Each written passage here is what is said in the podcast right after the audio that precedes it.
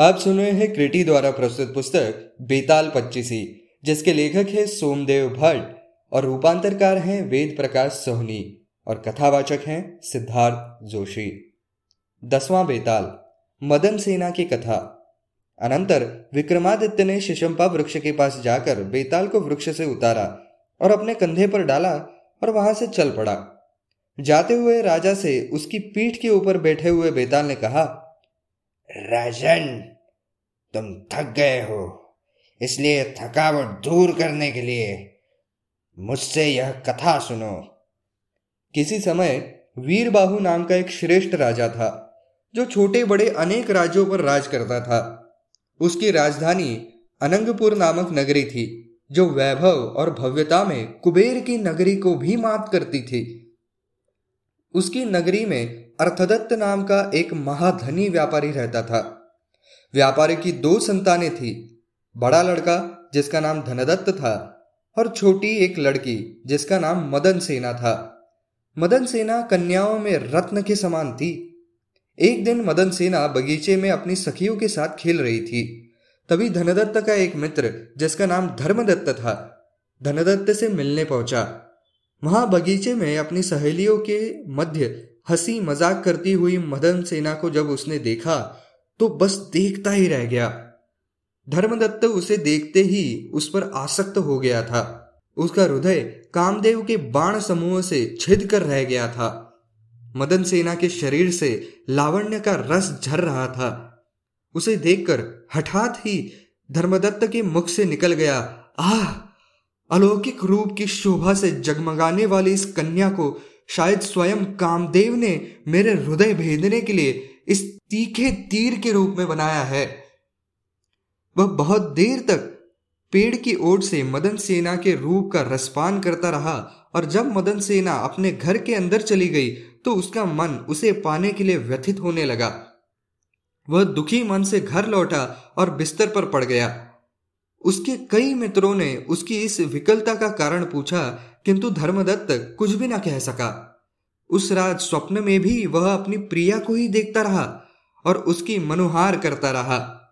किसी ने सच ही कहा है, उत्सुक हृदय वाला मनुष्य क्या क्या नहीं करता? सवेरे उठकर वह फिर उसी बगीचे में गया। वह उसने मदन सेना को अकेली बैठा देखा। वह अपनी सखियों की प्रतीक्षा कर रही थी।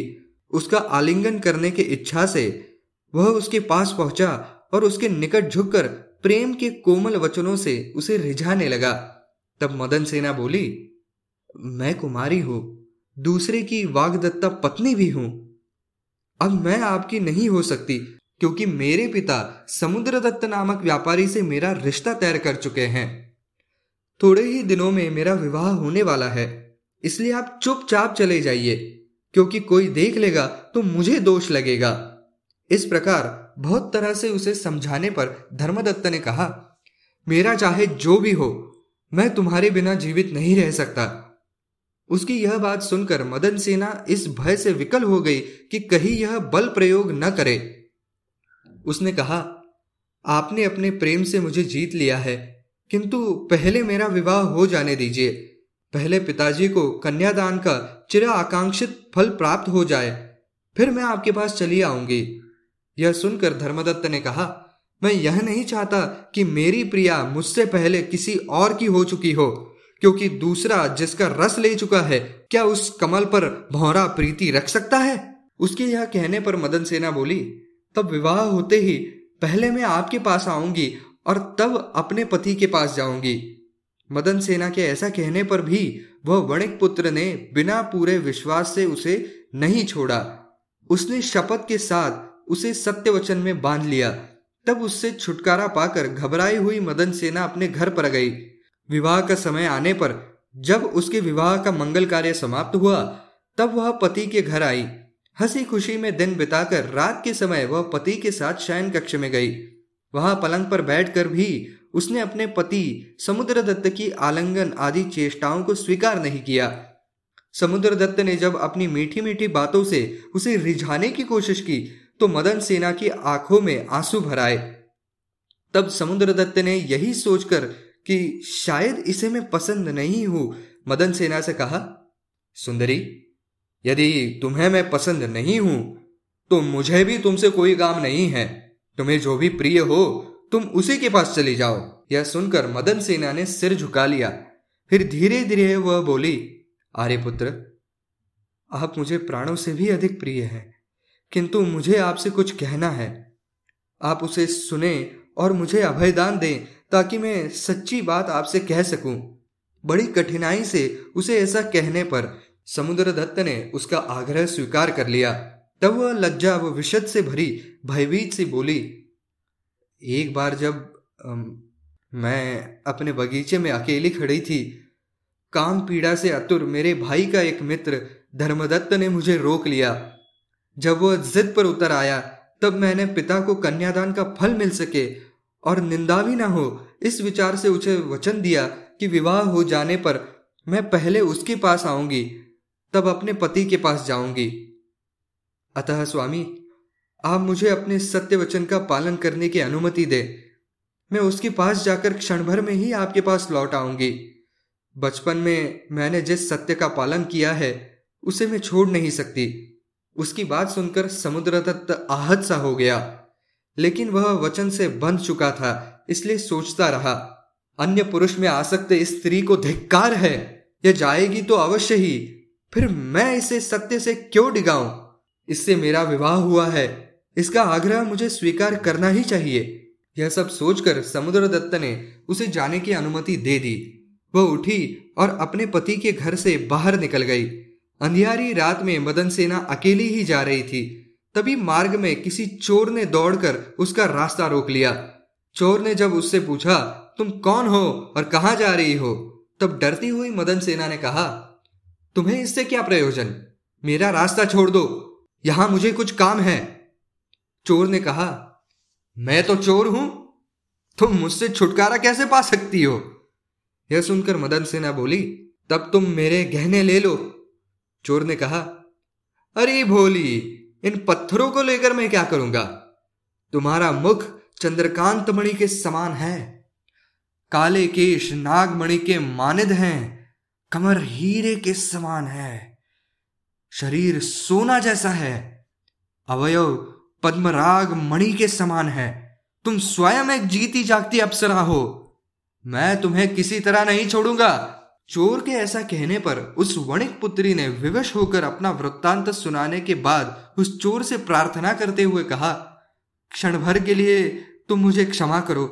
तुम यही ठहरो, तब तक मैं अपना वचन पूरा करके शीघ्र ही तुम्हारे पास आ जाऊँगी।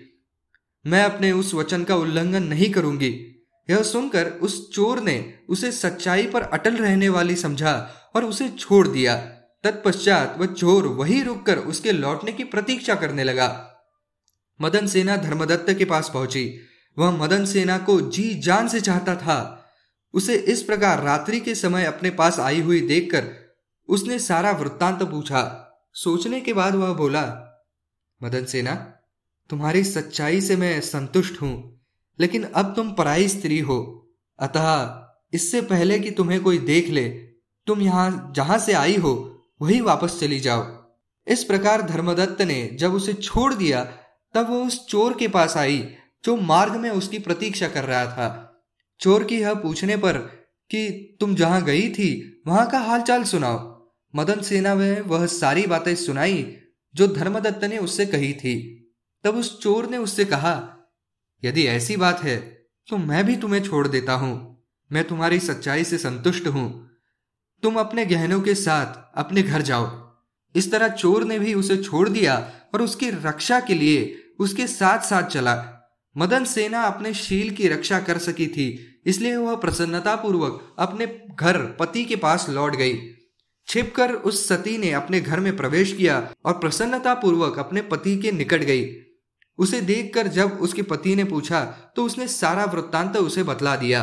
समुद्र दत्त ने जब देखा कि उसके चेहरे की कांति कुम्हाली नहीं है न ही उसके शरीर पर किसी पर पुरुष के मिलने का कोई चिन्ह है और उसका मन भी शुद्ध है, तब उसने मदन सेना को अखंडित चरित्र वाली सती स्त्री मानकर उसका सम्मान किया।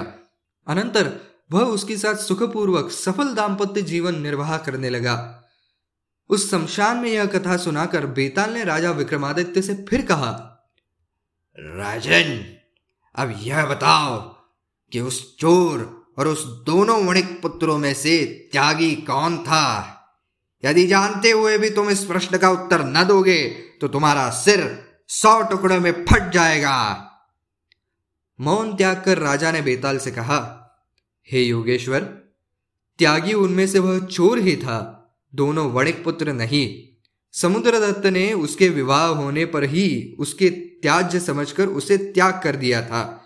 वह कुलीन वणिक अपनी स्त्री को दूसरे के प्रति आसक्त जानकर भी कैसे अपना था दूसरे वणिक का हृदय वेग, समय पाकर मंद हो गया था। फिर उससे इस बात पर डर भी हुआ कि सारी बातें जानकर उसका पति सवेरा होने पर राजा से कह देगा तो राजा उसे दंड दिए बगैर छोड़ेगा नहीं।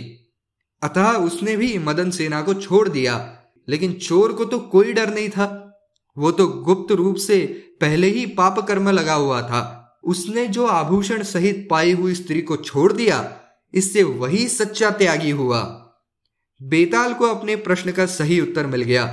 अतः वह पहले की भांति ही राजा के कंधे से फिसल कर फिर उसी शिशंपा वृक्ष की ओर उड़ गया। राजा भी अपने असीम धैर्य को खोए बिना उसे ले आने के लिए पुनः उसी ओर चल पड़ा।